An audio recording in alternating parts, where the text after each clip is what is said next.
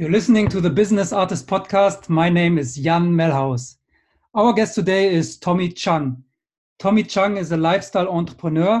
He has built up a boutique fitness company in Zurich, Switzerland, and also he has a nutrition habit program, Eat Better Not Perfect, which is running for quite some time in Switzerland, but also international.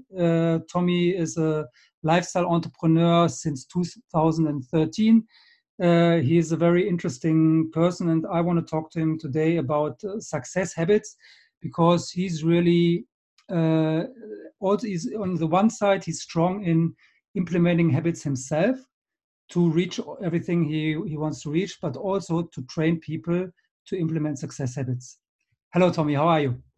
Hi, Jan. I'm doing great. How are you? I'm really well, and I'm also happy that you are our guest today. As I said in the introduction, you are very successful yourself in implementing habits. So maybe you can just tell us a little bit about it. How did you find out that just to implement habits is a way to succeed, and how did you do it? Sure. So first of all, thanks for having me, of course. I really appreciate that. And I think to answer your question, we have to go back about maybe more than 20 years when I was still a teenager. Mm-hmm. So I was very much into basketball, and that's the only thing I was doing when I was a teenager. And then one day a school friend of mine came back from 1 year exchange in the US. And when he left, he was very skinny, and he came back looking like Arnold Schwarzenegger. So that was my motivation to actually bulk up myself. Mm-hmm. And so I talked to him, and he gave me a few advices on what books to read. We became friends. Before we weren't really friends. And then we became friends, and I started reading up on self-development books. Which books? Can you give some examples, for example? Sure. Yeah. So I think the book that really kicked it off at that time was actually a very unknown book from a Swiss author. Mm-hmm. Called The Lola Principle. That's the name of the book. Mm-hmm. And it's actually called LOL²A.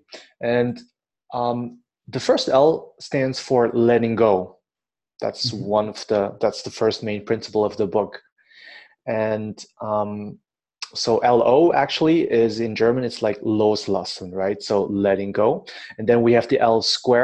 And the principle of that book is basically L² means love square. And he basically says that love is such a powerful force that it potentiates itself multiple mm-hmm. times, right? So love is super powerful, and that we need to practice love at all times, etc. And then the A in the Lola stands for action equals reaction. So that's a physics principle, of course, right?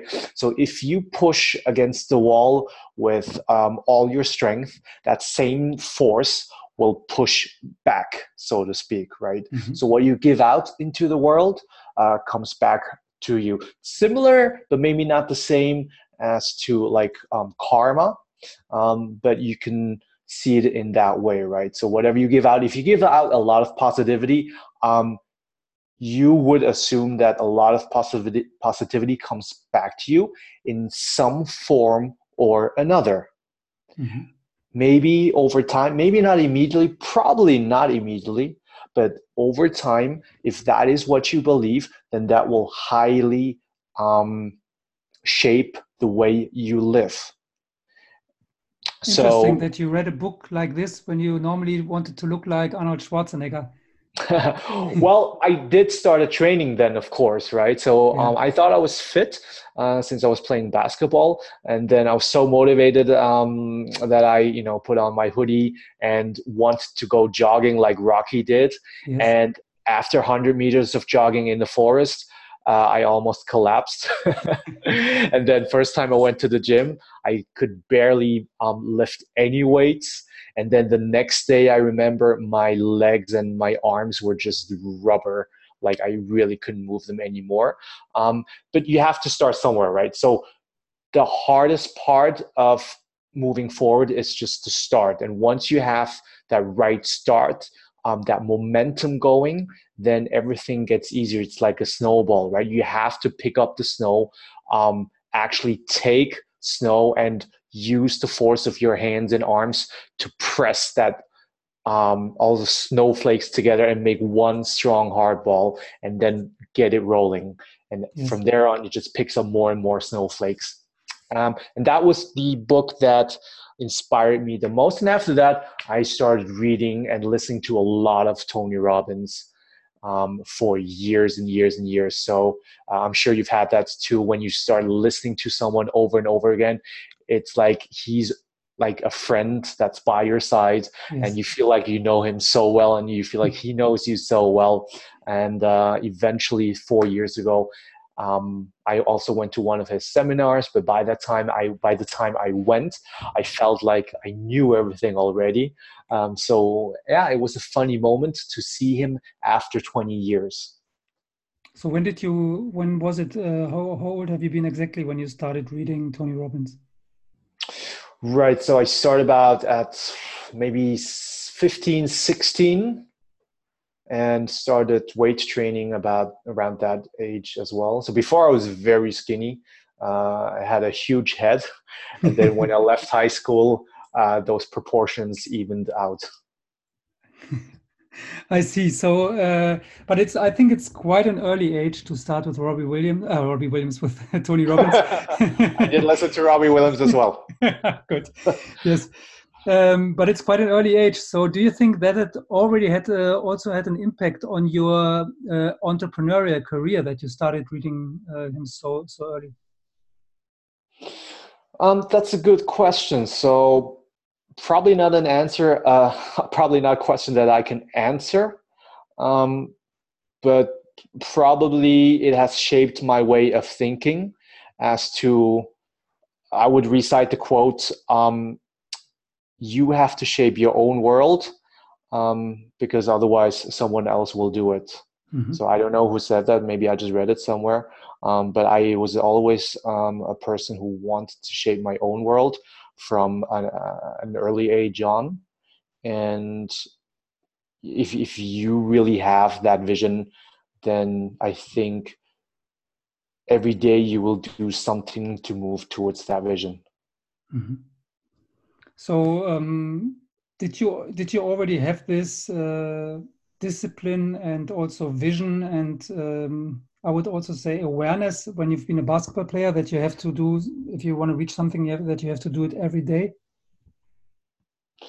Right. So I think when I discovered the whole weightlifting stuff, I started getting more into fitness because I think it gave me, like, on a social level, it just gave me a lot more. I started having more confidence, of course, and growing up in a white world as a non-white person wasn't always that easy. So it gave me a lot of confidence that I lacked. And you know, to be frank, it also gave me more respect, right? It sounds very superficial, but eventually it is what it is. And through that confidence, I was also becoming a better basketball player on the field, on the court. And people, you know, started talking to me about, like, just started talking to me a lot more.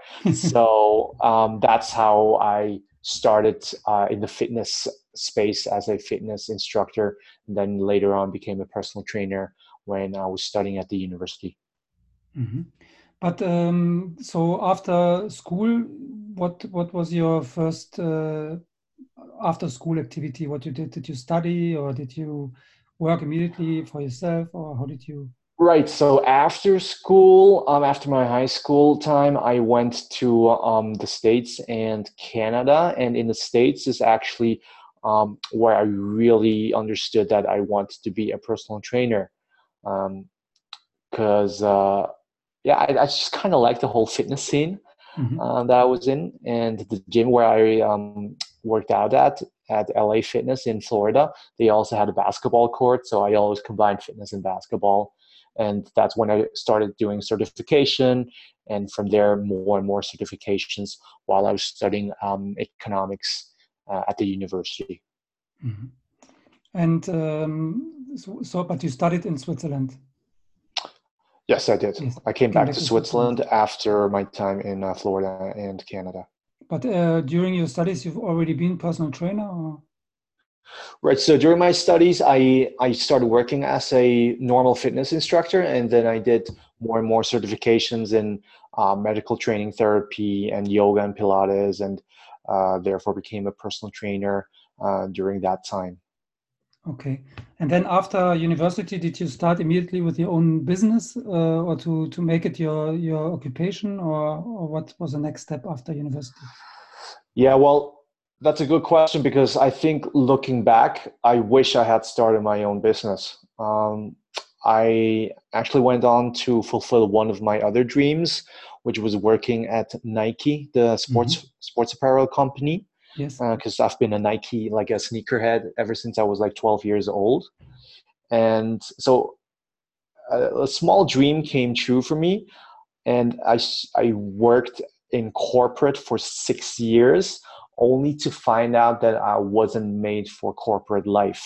Mm-hmm. So I think once you're at a large corporation where, like, which is like some part of your childhood dream, I think looking back, it's very important to understand that if you know what you actually want, then you have to go for it. And it doesn't really matter how great the name of the company is. Eventually, you can only do your own thing when you don't have to work for someone else or say yes to other people's decisions that you don't agree on or don't agree with. Yes.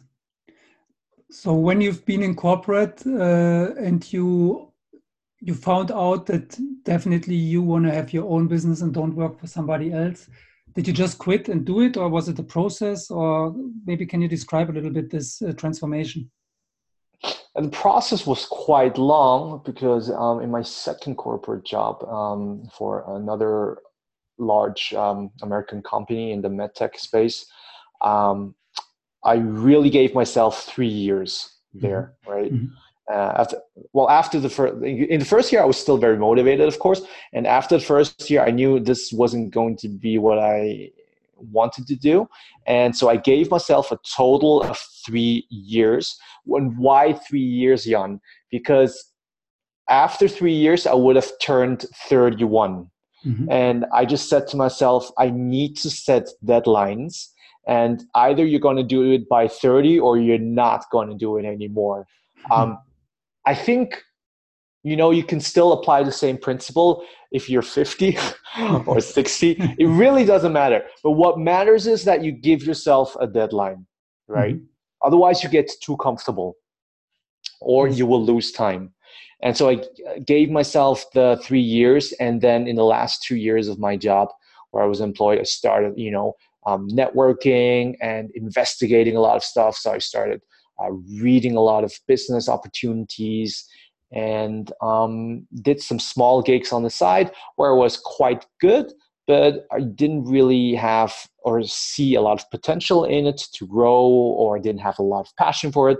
So I think for me to start something, it has to be like two things together, right? You have to see a potential in it, plus you have to have a lot of passion for it, because otherwise I couldn't get up every day and work on it. So that's super important. There are other people who would disagree, but yeah, that's just how I work. So passion is super important for me. And then after the 3 years, honestly, I had nothing. So I still quit my job, because the reason I quit my job was I saved my money throughout the 3 years when I was there. I went for lunch, had half a chicken, and maybe a small piece of bread or whatever, and my lunch costs less than 10 francs, so less than $10, while others would go out for lunch in a restaurant, you know. Mm-hmm. And I was always very, very strict with my spending habits, and that's how I saved up enough money to say, I'm gonna go and leave this company and go. I'm gonna go out on my own. I can live easily off my savings for 1 to 2 years without any problems. And once, like 1 month after I quit my job, without having another business or job, people already came knocking on my door, right? Because they wanted to train with me, and that's how I started. So I was self-sustained from the first month on. How did they know about you, that you do the training now, that they can come to you? Was it all word of mouth, or did you do marketing, or? Yeah, it was word of mouth. It was like, I started giving trainings again on the side because I was so bored in my corporate job. Like, mm-hmm. I was so frustrated sitting behind the desk all day, and just said to myself, I need to get out. And one of my friends suggested, like, well, one of my friend who had a marketing agency, we actually tried to start a startup. And eventually, after like all these years, looking back, I'm glad we didn't succeed in doing that. So we were in heavy investor talks already, but looking back, it was a very hard model. And then that failed at that time. So he said to me, like, hey, you're so good at training me. Why don't you start training other people again? Mm-hmm. So I eventually did what he said to me, because I think sometimes there are things that you want to do, but that doesn't really mean you're good at it, or you can just take the obvious, like do the obvious things. And the obvious things is like something that people would immediately pay you for. Yes.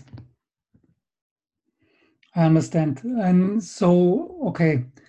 And then so it was a very easy transition first, because you had saved up money, so you could be relaxed and don't have to be self-sustained from the first month on. But actually, you've been self-sustained from the first month on, because people already knew you, and then word of mouth hit on, and they talked to other people, so they were knocking on your door. So obviously that is kind of a dream scenario, but you created it yourself with your preparation and with your good name, probably as a personal trainer, right?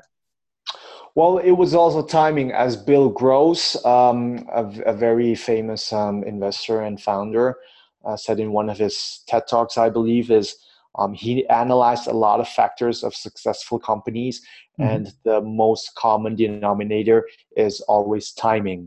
And at that time in 2013, that was when fitness was started to taking off, also due to Instagram fame. And it was just the right time for functional training, for personal training, and the whole fitness trend. So you have to consider a lot of factors, you know. You have to create urgency. You have to be in the right place at the right time. Did you consider these factors before? So did you do like a analysis of the market and the trends? Absolutely not. No, you just went for your passions. Yeah. I went for what I had been doing a long time ago. And honestly, fitness wasn't something that I wanted to do. I just thought, okay, this will give me some money to actually do what I want to do, which I didn't know what it was going to be. But then more and more people came, and from a small personal training gig, I just started boot camps and other things. So it just grew organically without actually having envisioned that at all. And then the nutrition habit program also started organically out of the fitness training, because you also consulted your clients in nutrition, or how did it start? Right. So one thing that's a limiting factor when you do fitness training is how can you reach more people, right? Mm-hmm. And we saw that through the boot camps that we did. So we run like 8-week programs. more people actually come and train with us in the mornings, plus they do a nutrition program and personal coaching with us.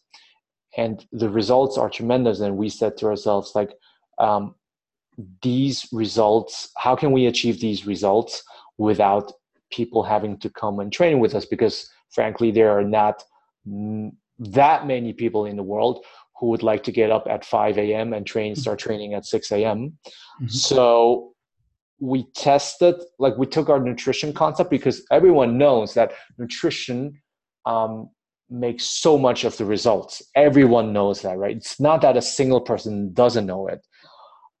So we said, how can we make the nutrition program available to everyone? So we went back to our lab and basically tested it with people who didn't train with us and refined it and tuned it until we had a really good program where we say, okay, this is a standalone program, which we've tested, and now we're official nutrition partner of a high-profile international bank and some other companies, and we've changed many, many lives already. Impressive. Can you maybe give some details about this nutrition program? What is it based on? What philosophy is it based on? Is it individual, or is it one program for everybody, or how does it work? Right. So, of course, everyone has, or almost everyone has, done some sort of diet maybe, but we kind of looked at what's most relevant, right, to achieve sustainable results. And we didn't want to add more confusion to the whole nutrition space, which is every day, almost every day, we get bombarded with, oh, you should eat like this, or you should eat like that. So the infos that one gets through social media or newsletters or spam, whatever, is very conflicting, right? Even the studies that get published are very, very conflicting. So we just said, what are people's main problems? And let's look at that. So we looked at how people actually behave, and a lot of people just eat very badly. Like, you know, they have some snacks in the morning or lots of fruits, and then some Snickers bar or some chocolate bar in the afternoon, and then come home very tired and have a bowl of pasta. And on the weekend, they'll have a big brunch with bread and cheese, etc. And when they want to lose weight, especially after Christmas, they say, okay, I'm just going to go from eating a lot of bad shit to eating almost nothing. So that's the typical yo-yo diet that people do. They eat a lot, and or they eat a lot of bad things. They want to reduce weight, and they go to eating very little. For instance, just some salad for lunch or in the evening. So they're not feeding themselves. And what happens when they don't feed themselves properly, their weight will at some point stagnate. And once they get a little bit stressed, they will grab a small piece of chocolate. And after grabbing that small piece of chocolate, they feel bad about themselves. They eat the entire bar of chocolate, and then they say, oh, my day and my diet is ruined. Then they go to the kitchen and grab even more junk food, and then they're out of their diet again, right? So this always goes back and forth. And this is what we've seen. And instead of going through the ups and downs, we're just helping people to unfuck their diet, because people have a very bad relationship with food. Instead of eating bad 100% of the time and then going to almost 0 calories back and forth, we help people to look at what matters, what small things can you change in your daily routine that are sustainable and that will make a big difference. Mm-hmm. So for instance, let's look at the breakfast, right? Breakfast is a very, very big topic for a lot of people. A lot of people start their day with, let's say, a croissant and their orange juice. You know how it is, right? People like to have their freshly squeezed orange juice and are super proud that they're drinking so much vitamin C. But you know what? A cup of freshly squeezed orange juice contains so much sugar that people are unaware of. And what do a lot of us do? They have a large breakfast because that's what we're told as children, to eat a lot of carbs and sugar to have energy throughout the day. But our society looks different now. A lot of us go to the office and sit there the entire day. So for us, we're not kids anymore. We're not jumping around all day long anymore. It doesn't make sense for us to pump our bodies with all that sugar just to sit somewhere in a subway or a car and then get out of that car and sit in another chair and then maybe eat more fruits because I have a low at 10 a.m., et cetera, et cetera. So we're looking at these small but simple things that we can change that will help improve people's metabolism. And that's why the program is called Eat Better Not Perfect, because you look at what they do and you try to improve it, but you don't have the aim to be absolutely perfect in nutrition. Is that also how you eat?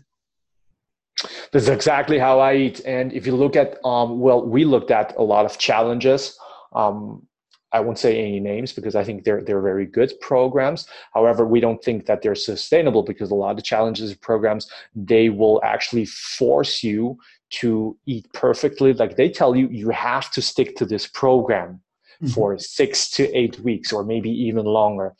And that's when people fall off, right? Because no one is perfect. And having to abide to strict rules all the time just increase the failure rate. Mm-hmm. So we looked at basically what can we do to make it sustainable, and that is to make something not perfect. Our formula is 80-20. Eat well 80% of the time and indulge yourself in the ice cream and pizza and pasta that you want 20% of the time, just not every day. You have to deserve it, right? You have to deserve it by focusing on whole foods, on real foods, 80% of the time, maybe do some workout, go running, go to the gym, etc. And then you can enjoy your brunch on Sundays, for example. So what are the habits you help your participants implement to stick to this nutrition program? Right. So it's, one example is the breakfast, of course. But I think one of the most important habits, and that's an eye-opener for most people, is we don't need food all the time. So one problem our Western or modern diet has is, it's not just Western, of course, also all around the world. It's the modern diet, right? The way we eat is we eat all the time because we think, oh, otherwise we'll starve or we won't have energy anymore. That is a misconception. We're only eating all of the time because it makes us feel good, because food is ubiquitous. It's everywhere, right? It's so easily accessible. And that's where the problem starts. If we eat all the time, if we snack all the time, we don't know what real hunger is anymore. We should only be eating to actually feed ourselves, right? And that's not the case. So one of the most important habits which we teach our participants is don't eat all the time. And we start that off very easily by saying, hey, if you join and if you start the program, you get a coach, a real coach via WhatsApp who will support you throughout the program. And in the first week, you'll just eat 3 meals per day. You won't have any snacks, right? If you feel like you crave something, then drink water, but you don't need to eat all the time. And in the second week, we slowly progress to intermittent fasting to prolong the fasting windows, because if you introduce intermittent fasting to some people, they will actually start to learn the difference between emotional eating and real hunger. Mm-hmm. And those are the things that are super important for someone if they want to unfuck their diet. They need to listen to their body. They have to understand their body better and learn how to listen to their body. And when is it actually emotional? And when is it real? Because most of the times we're eating, it's not real. That hunger is not real. I definitely know the emotional hunger as well. Right. Yes. Yeah, I like that a lot. Can you give some more examples of habits? Yeah, sure. So another example of habit, well, maybe it's not a habit, but what's super important and what can mess with your appetite is when you don't sleep enough, right? So we have a lot of bankers who also participate in a program. They're under a lot of pressure, and then they come home, maybe they have kids to take care of. So stress plays an important factor. And as you know, Jan, a lot of people speak about sleep deprivation, etc. So when you don't get enough sleep, and when you don't get a good night's sleep, and you wake up sleep deprived or always under stress, your stress hormone cortisol goes up, and that makes you tend to grab more unhealthy foods. Why? Because it triggers the reward system in our brain, right? It helps us make us feel better. It soothes our emotions. And that's something we really look at as well. It's not about just eating better. Our coaches look at what's the participant's stress level. Do they feel highly stressed at the moment? Do they get enough sleep? And if they don't, they will find strategies with them to actually decrease their stress level and get more sleep. For example, would it be meditation, breathing, or what are these strategies to decrease the stress level? Correct. So we have a few proven strategies that we implement or try to implement with the participants, because why do I say try? Because eventually there's only so much we can do, but the participant always have to do the rest themselves, of course, right? We can only give the tools and the encouragement. And this is very important to understand. We don't have the all in one solution, but we are the facilitator. And one way we try to facilitate things is by giving examples of what people can do. And that's, as you said, doing a small meditation in the evening. If people are not too much into meditation and woo-woo stuff, they can just go for a walk, of course, to clear their mind. There are other ways to do it, like don't look at your phone at least 1 hour before going to bed. Also decrease the blue light. Also black out your room, darken out your room, or cool the temperature down, or do a journaling, right? A lot of times when we cannot fall asleep, it's just because we have a lot of things on our head. And if we get those things out on paper or into an app, then we clear our minds, of course. And then this will help us fall asleep a lot quicker. Yeah. I think the things you mentioned, I probably do almost all of them. Great, fantastic. Together. And I sleep good, I have to say.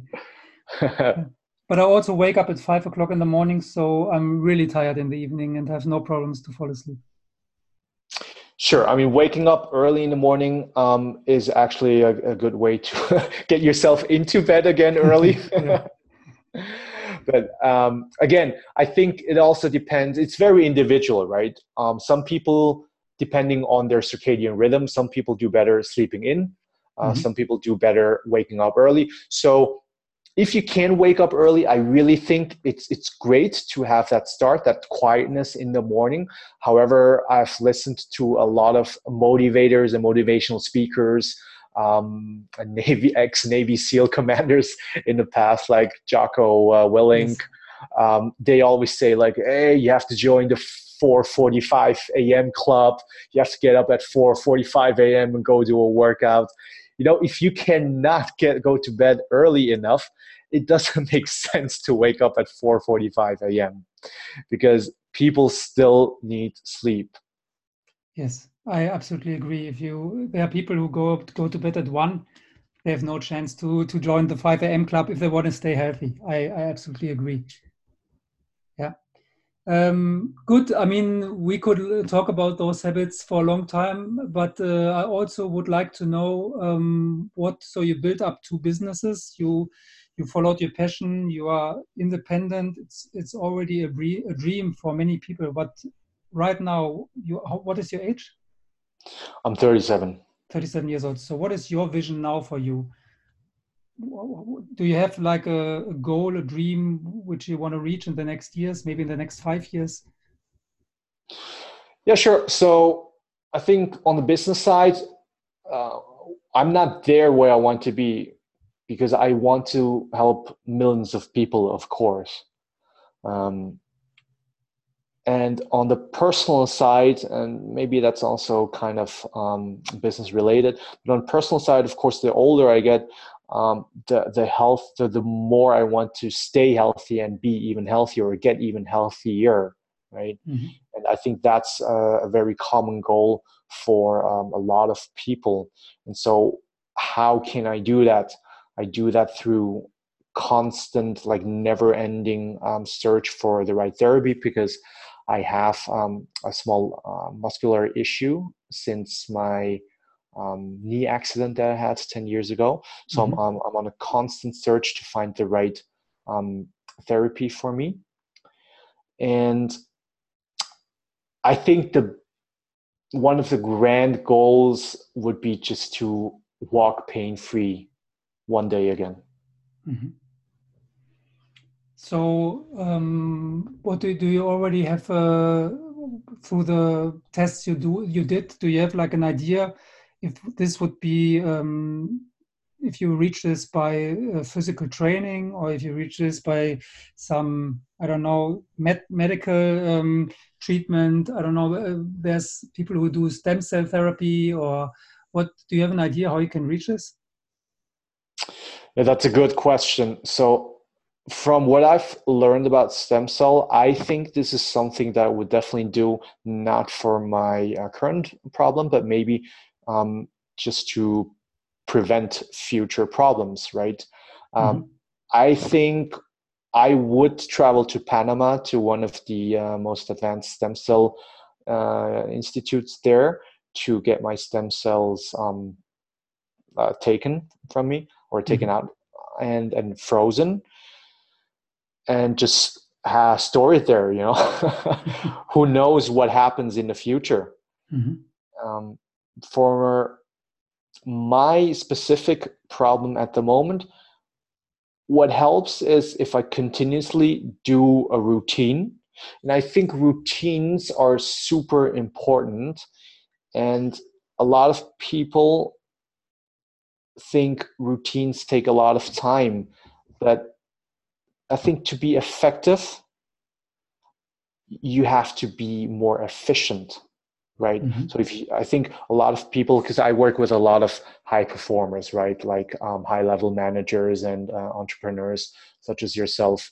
And everyone wants to perform at their best. But to perform at their best, you also have to take care of your health.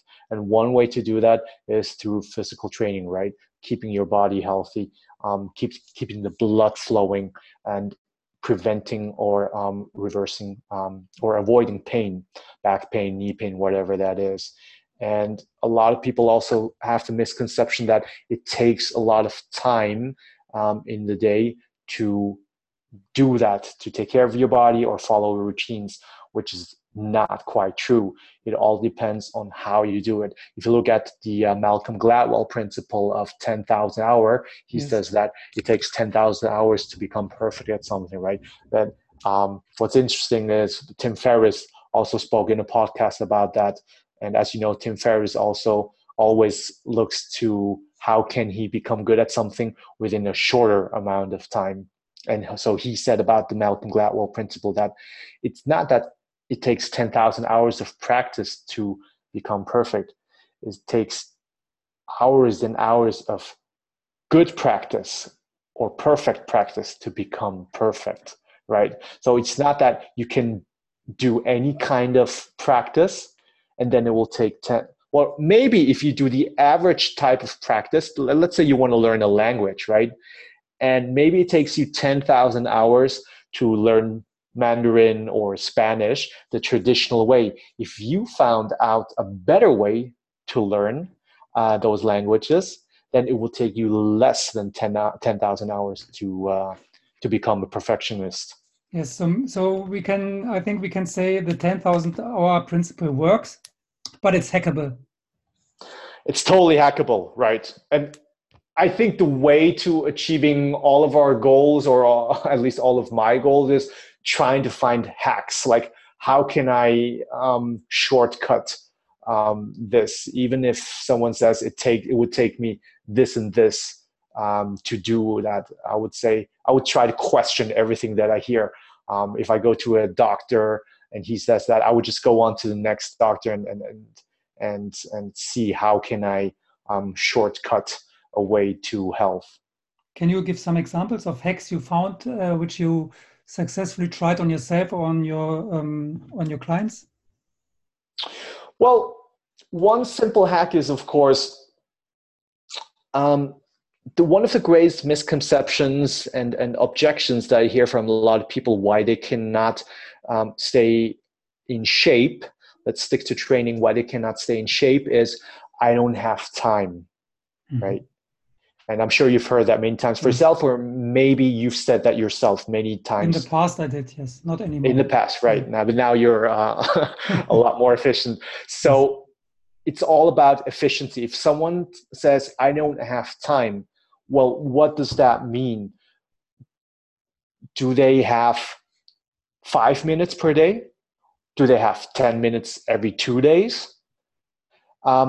That they probably have, right? But what they really mean is, I don't have time to go to the gym and work out for 1 hour per session. Who said that it takes you 1 hour, right? Nobody said that, but that's in the minds of many people. Mm-hmm.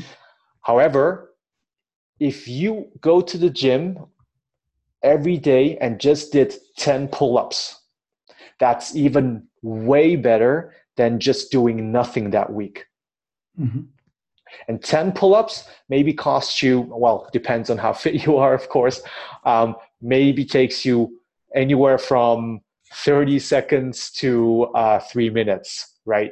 But let's say it takes one less than 5 minutes. And less than 5 minutes per day or every second day, which will result in, let's say you go every day and do 10 pull-ups per day, that's already 70 pull-ups that you did that week. Instead of telling yourself the excuse, I don't have time. Very interesting. So let's do an example. I don't know if it's possible, but let's just try. So for the normal middle-aged office person who might be a bit overweight, has some back pain, but no huge problems, to get in real good shape, physically healthy, also no fat anymore on the body, no pain. What do you think is necessary if they really take a very efficient program? How many minutes they need per day? Well, if we're talking about physical training, then it's definitely, like from our experience, people should start with something that is achievable to them and is realistic. So what do I mean by that? What's very unrealistic and not sustainable is same as with dieting. If they go from 0 to 100 and try to do it perfectly, it's not sustainable. I've seen that over and over again, right? But what's sustainable is, can you give me 10 push-ups tomorrow morning? Most people will say yes, right? And once they've done that, you ask them for another 10 push-ups the following day, right? Mm-hmm. And maybe every day they did 10 push-ups. So maybe for that person that you just described, you have to, maybe it's not push-ups, right? Maybe it's air squats or whatever. You just have to find something that they are willing to commit to. That's the first step. Even with a 5-minute workout per day, you could get them on the track. Yes, because as I said in the beginning, the start is the hardest, and you have to create that momentum. Mm-hmm. And it's hard to get people to start and to create that momentum for themselves if you give them a task which is very, very hard to do. which takes maybe 30 to 45 minutes, and you're asking them to do that several times per week. If they're already stressed and have very little time, it's very unrealistic. So set realistic small steps. Great. I think that was a really interesting talk about habits and also about your way. I would love to invite you again.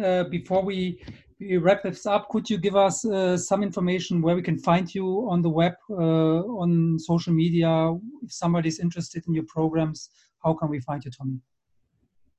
Sure. So you can find us at eatbetternotperfect.com. And that's also our social media handle. And for trainings, it's unlimited.ch. So unlmtd.ch. Mm-hmm. It's basically unlimited without the I, without the E. Great.